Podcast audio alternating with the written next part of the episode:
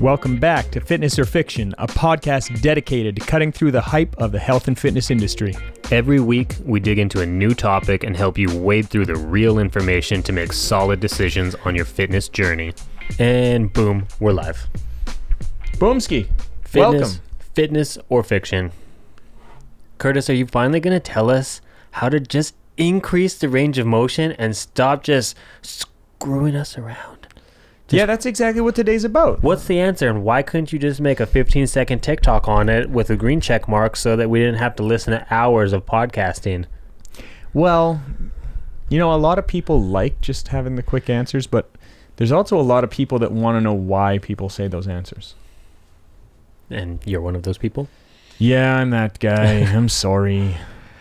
So, I Well- think this is our final episode on It's not the final episode on mobility. That stuff's coming back, but but final. So after going through the first few episodes on mobility, if you've been kind of following along, basically what what we're talking about is well, here's here's what these different applications do and here's what they don't do. And that can be seen as well you're not behind that, right?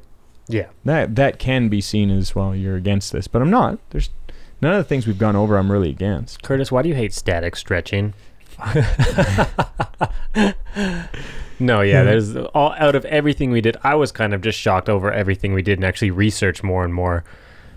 It's just like, yeah, not as uh, effective as I was led to believe, and I'm sure many people were led to believe. Like everyone, I think, is down this rabbit hole of like, oh, muscles tight, we'll stretch it out, and then people stretch and it doesn't really solve their problems, but they either continue doing it or they stop because you know maybe that nagging injury or that nag in the tissue kind of like just kind of went away naturally over time. And they're like, oh yeah, like this muscle felt tight and annoying or had a knot in it, so I stretched it a couple times and it disappeared. So Or they just stop noticing it.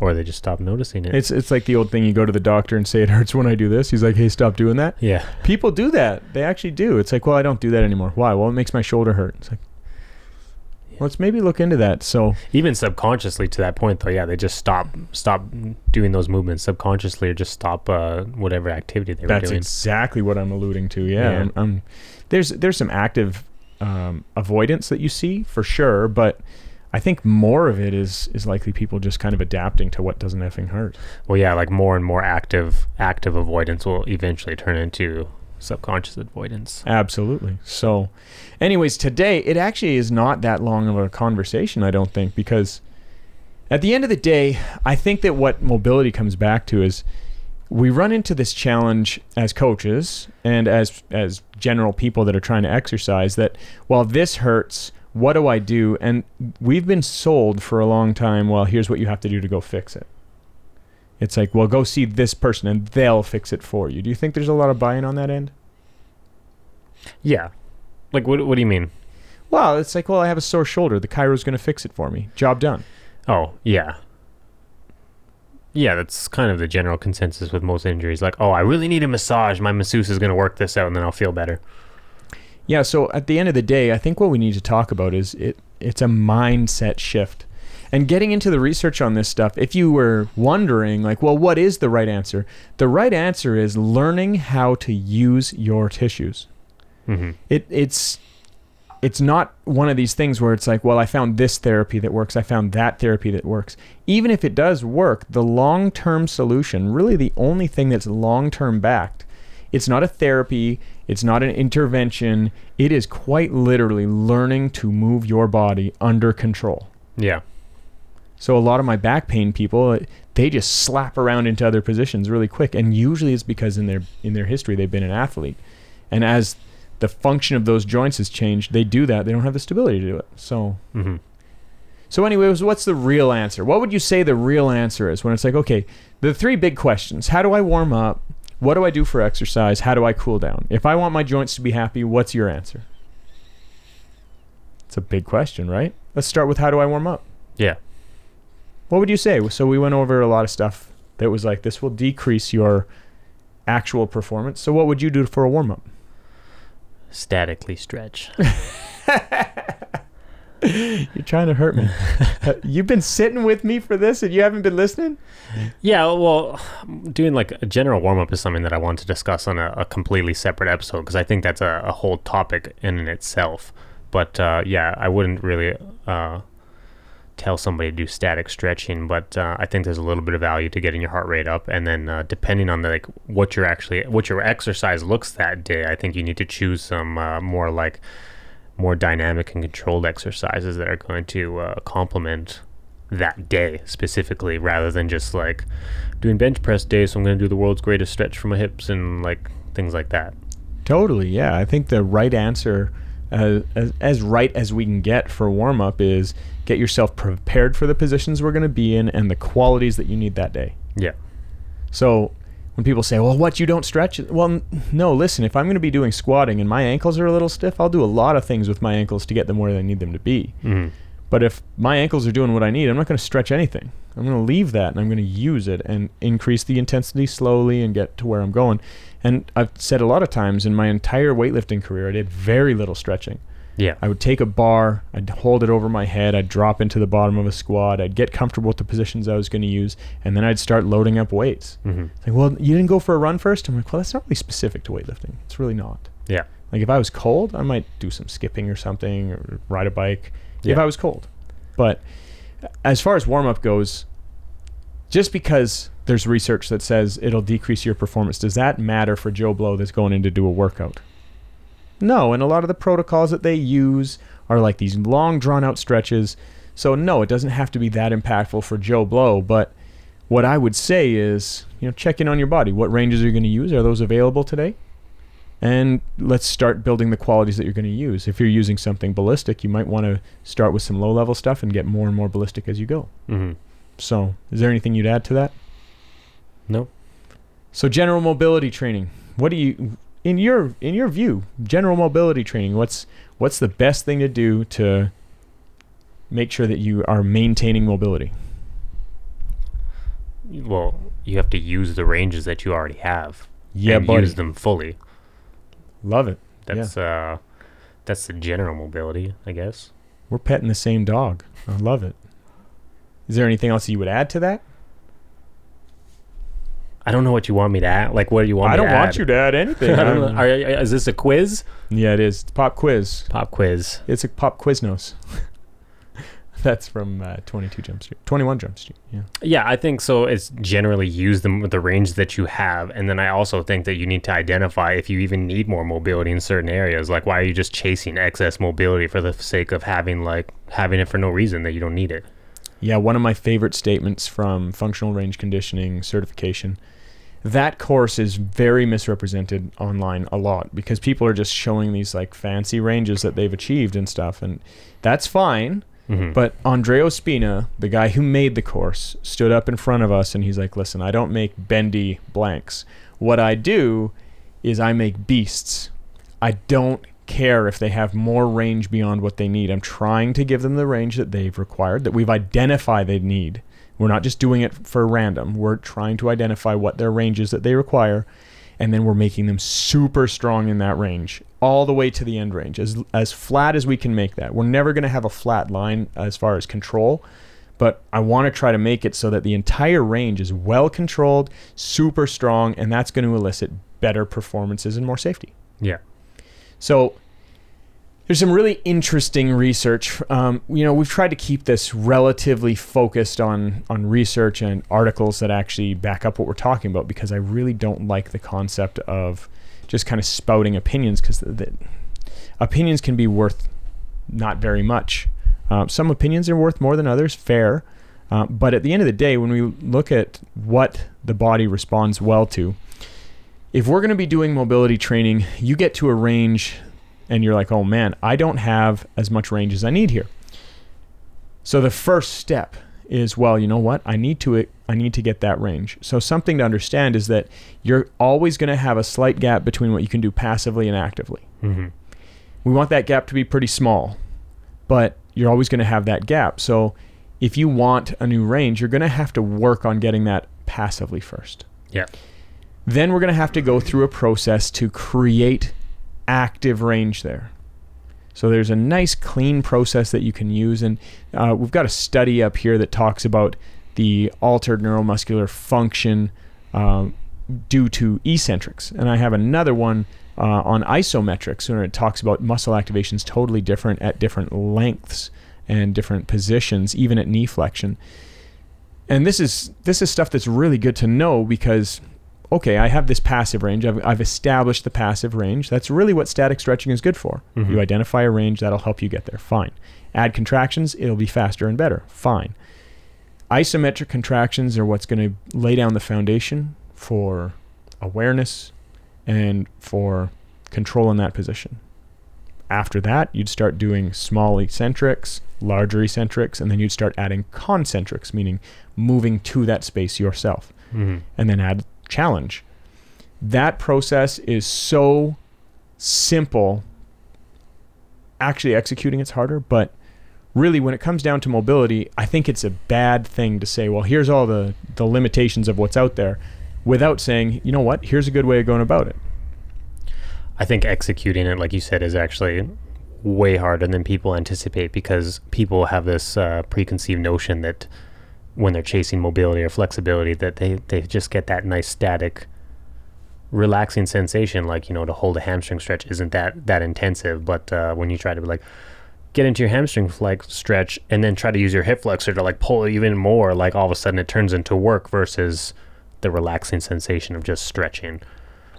Yeah, and this this really comes back to training in general. Um, the effort that you're willing to put into something is usually proportionate to what you're going to get out of it. Hmm Is that a fair statement to make? I think so.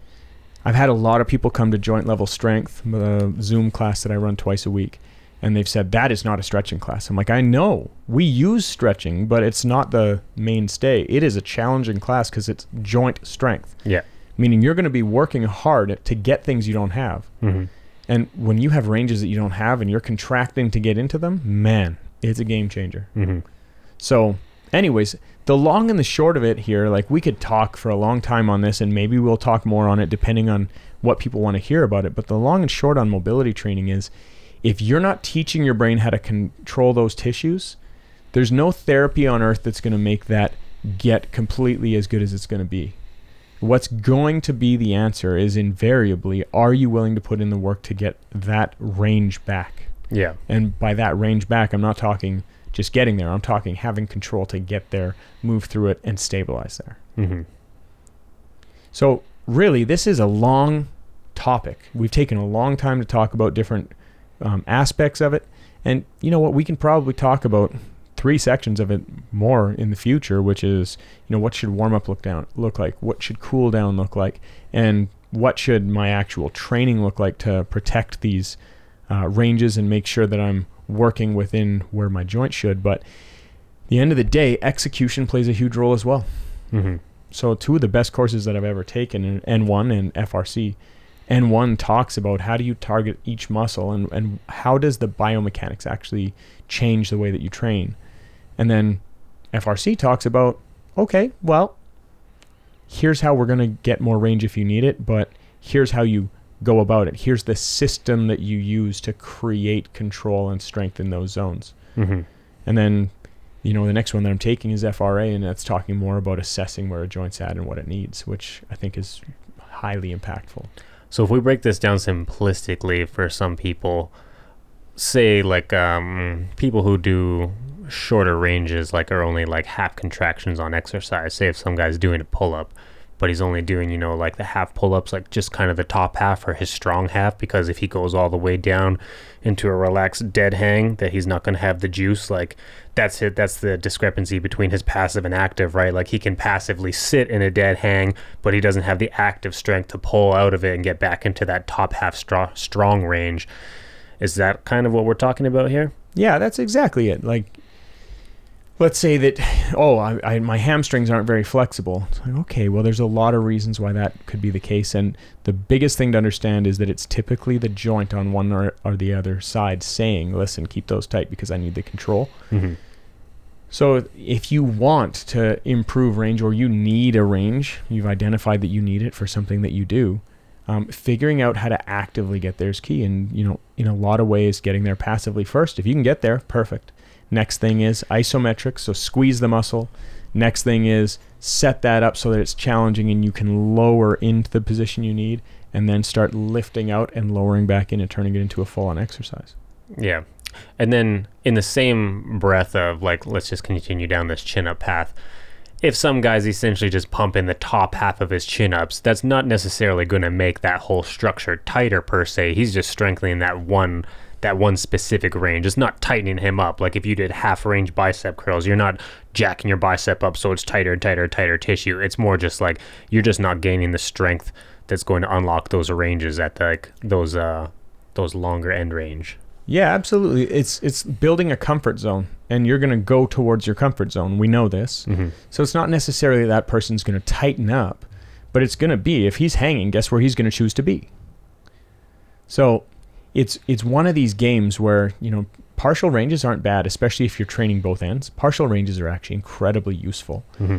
but you should be training the muscle in its full range, and the full range of the lat is really um, you know, the chin up would be a bad example on that one. It would be like rhomboids in there, uh, lats at the very bottom, maybe. But, you know, the big thing that we'd look at is, you know, what is, if you're trying to get length out of that muscle, what does the muscle actually do? Mm-hmm. And that's when having a coach is super valuable. That's when it starts getting to be a little bit more challenging because, you know, a lot of the pull downs and, and things that you see people doing for their lats are really not working the lat very well. Yeah. So, So let's take another example then. Let's say like a stiff leg or a straight leg deadlift. yeah. So just a barbell stiff leg deadlift. You know, when I'm coaching that, like I think everybody has a different stiff leg range because uh, everyone has different like you know variability in the tightness of their hamstring or when they reach that like tight sensation. So you know somebody who has extremely flexible hamstrings and very like and strong in that range too because they can access it right like if somebody's doing like three sets of 10 of a straight leg deadlift and they're going all the way down to their maximum ability and like they feel their hamstrings stretch essentially that's strengthening that end range that you're talking about Yeah, well, and it, that's positionally dependent again, but you know, at a, in a Romanian deadlift, if you identify the the range you're looking for, you want to see full flexion of the hip. mm-hmm. So most people will have to bend their knees to get into the full flexion of the hip, and then you you really want to make sure that that person is accessing the hamstring and the meat of the hamstring, which is higher up towards the glute. When they feel the stretch just down by the knee, that's that's tendinous. yeah So, but it's the exact it's the exact thing we're talking about. We want to address that tissue in its full length, right? and we were i'm just kind of talking shop now even though we're still talking mobility but just talking shop around mobility the article that we were reading we were reading the same article on eccentrics and it's talking about how to my knowledge it was talking about how eccentric loading or negative loading um, essentially kind of it works the brain differently That's than a, than a concentric lift so doing the positive versus the negative works the brain a little bit differently and they were talking about eccentrics in regards to injury prevention and getting the brain to communicate with that tissue more effectively. Is that potentially because like you can overload the eccentric? Yeah. So it's like they didn't really discuss overloading the eccentric in the article, to my knowledge, when I read through it. But you know they they have that. What's that machine right now? Like the EXX flywheel? EXX flywheel or whatever. Mhm. Yeah, my chiro Dr. Ray Ray from Dynamic put me on that bad boy a couple times and it sucks but everything is overloaded in it so like you it's it's like think of it like a cable machine that you pull it and when you pull it like a row or a dumbbell row or a cable like a seated row it's the tension that you give it almost gives it to you back twice fold and you can't hold on to it. Like you can't sit in the back swing. So it's like constantly overloading that eccentric. Those were made for space. So in the space race, they started learning really early that athletes, when you take them out of loading, because they're you told me this but go on. It's yeah, good. It's a good one. When you take them out of loading, and they don't have anything that's on their bones or on their their muscles as far as challenge because they're weightless, there's no gravity their bone density changes incredibly quickly, and so does their muscular strength and, and ability, right? So they atrophy like crazy. And the the astronauts that they first sent up when they came back to Earth, they were a mess. So Per Tesch was involved with the space race, and, and he's one of the guys that's credited with flywheel technology. But what they discovered is when they first sent them back up, they gave them isokinetic machines, so it would be like push this hydraulic out, pull this hydraulic back. So it was all concentric yeah yeah and it almost didn't stop the changes that they were experiencing. they're still losing muscle, Like still tons. bone density is Yeah. dropping. So they made flywheel technology for astronauts so that they could have an eccentric contraction, hmm and they they stemmed a lot of it. They stopped it, and so what they discovered is a lot of the metabol metabolites and and changes that happen, adaptation into exercise, is in the eccentric phase. Yeah. It tends to be way stronger, like up to forty percent stronger than the concentric, meaning Oh, yeah. the lifting phase. yeah. Um, so can you get your brain to respond faster? Yeah, you can. You can get the brain to really kick in because that's that's the zone of deceleration. That's what saves you, right? So Mhm. there's a reason that you're stronger there. Um, so flywheel technology is a great example of yeah, the eccentric is super valuable. And isometric in the end range is what you're going to use first because you don't have control there when you're it's just passive eccentric because it's stronger to get your brain to understand what it is. And the last thing that you start adding is your concentrics and liftoffs because then you actually have some strength there to work, right? Yeah. So this is a very vast oversimplification, but sometimes, you know, when we talked about this for a long time, both you and me are like, well, okay, I don't just want to put out into the ether, well, this isn't what you should do. Uh, I wanted to put out like this is what you do. So literally, I talk to my clients all the time about, okay, here's what we find first. We find awareness. Okay, we access something, and then we're going to build control. Figure out what that control looks like, and then on that control, we start building performance around it, and that is a mainstay in almost all the training I do, and that's that's where rehab and performance training overlap. That's where my Olympic lifters and my back pain clients they their programs are very similar because we're developing the ability to control tissues. Yeah.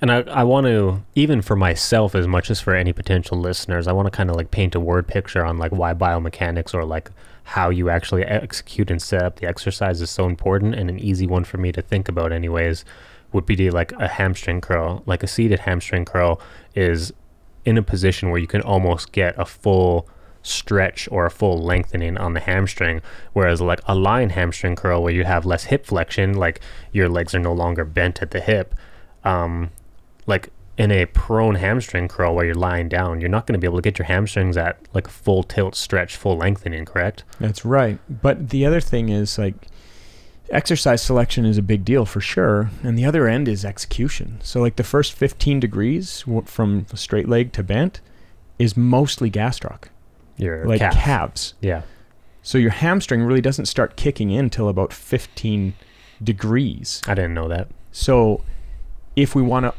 bias the hamstrings and actually work the hamstrings, we can do a few things. We could work through the range just and stop before that 15 degrees. In fact, if you want really sore calves, go to a hamstring curl and only do from straight leg to 15 degrees over and over. Your calves will get smoked. well i knew like my calves were getting smoked when i was doing nordic curls but i just assumed it was just because that entire chain was getting tugged on really hard like i was like man that whole chain just getting ripped apart so like it makes sense that you know it's all kind of working as a team but yeah i'm assuming the nordic curl has uh, some effect on the gastroc Oh, absolutely, yeah. Especially from straight leg, that first 15 degrees. yeah That's why it's so good for the knee because the gastroc and the hamstring crisscross in the back of your knee and they really give it some support. yeah So I'm not saying it's a bad thing, but let's say let's say you did a nice slow first 15 degrees and then speed it up. That's going to bias the hamstring more. Let's say you do a full rep and then just a partial without the 15 degrees. That'll bias the hamstring more.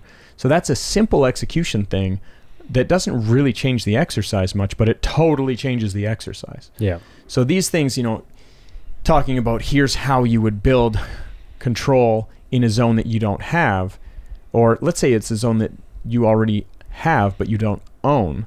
Um, figuring out how to control those ranges better is going to give your joints more support, and then you're going to find that you get less tight muscles. So there's this kind of overlap that I see between FRC and N1, whereas N1 is talking about here's how you target a specific muscle so that we can move through its full range, which is going to make the joint happy. FRC is more like, okay, let's do our controlled articular rotations, our joint circles. Let's establish our end ranges with pails and rails, progressive and regressive angular isometric lifts or, or loads, sorry. Um, and so they're really going joint level, whereas N1 is going more, let's figure out how this muscle moves the joint properly so that we're not giving it undue stress in vectors that it doesn't need. Yeah. We're going to have to wrap this up real quick. Yeah. Um, a summary for me, though, is like, you know, all of this is so new. Like you said, they haven't like done many studies on like FRC and things like that as of yet because it's a relatively newer system. Yeah, you're not going to see too many studies on like uh, controlled articular rotations, but we've gone through a, a bunch of the studies on um, proprioceptive neuromuscular facilitation, which is what they call pails and rails. PNF. So lots of PNF stretching is well backed. Yeah. Um, eccentrics are well backed. This is actually a meta-analysis that we're looking at of, of many studies. Yeah. And then isometrics are well backed. One of the only contractions that really doesn't cause inflammation, joint level. Yeah. Um, so when you put it all together, it actually has a ton of research behind it, and that's why it came into being. Yeah. Um, but all of it put together, what does it do for the athlete versus just one? They haven't done a lot on that. Yeah, so that's where I was going with it. Is I read a meta-analysis this morning that was talking about like what's better, like st- stretching, like static stretching to increase range of motion, or strength training, and it went over like 50 different like uh, researches like, from different universities and stuff and it's like the conclusion is like the conclusion is you know they both kind of work a little bit you know some better than others and you know all the tests were a little bit different. Like we're not 100% sure. Like for me there's just never been this is 100% the perfect answer for the entire population. Everyone go get fit now Yeah, I don't think that that's ever going to be the case because you need to treat people like a number of one. You need to treat them as an individual, and they're going to have different answers based on their own limitations. But I find it really interesting in the fitness world. There's people that are like, oh, it has to be functional. There's people that are like, well, it has to be isolation. It's like, you know, the answer is going to be somewhere in the middle, Yeah. right? Like if you used both of them for their most value, it's kind of like Bruce Lee, man. Take the most value and leave behind the stuff that doesn't have any. Like that's if we used that more, we would see a lot better results with people. do you want to rename the podcast somewhere in the middle Somewhere stuck in the middle with you. well do you want to summarize that at all or do you think you're you're happy now End of the day, when it comes to mobility, there's a lot of stuff being spouted out there, a lot of random activities that you see. First thing is assess what you need. The next step is control and strengthen that zone. You don't want to just get to the point where it's like, well, I have that range. And so we can do that with, you know, our passive stretching, with our active stretching. We can do that with isometrics, eccentrics, and then full movements. But at the end of the day, all of this needs to be put together in a way that you know what you're going after. And when that happens, that's that's really where the results are are had, in my view. Um, have you experienced any different there, Mr. Berg? no i was going to wrap it up differently Wrap it up. I want to hear it. because I already feel like we did a good job of summarizing it. So I'm like Oh, pretty so much, give me a wrap up. I want to hear it. yeah. Like, well, are you good? You're Yeah, done. I'm, I'm good. Wrap. All right. My wrap up is uh, obviously, um, you can catch Fitness or Fiction every Monday morning on our audio podcast, Spotify and uh, Apple Podcasts. We're also on YouTube. That releases typically around 9 a.m. And it's really important that everyone knows Curtis absolutely hates static stretching. So make sure to leave him some comments in the YouTube and light him up on Instagram for being a static stretching hater. And uh, we love you guys, and we'll see you on the next episode. Bye bye. Thanks for joining us this week. We appreciate your support. If you enjoy this episode, we'd love it if you would subscribe, follow, and throw us a like on YouTube, Spotify, or Apple Podcasts.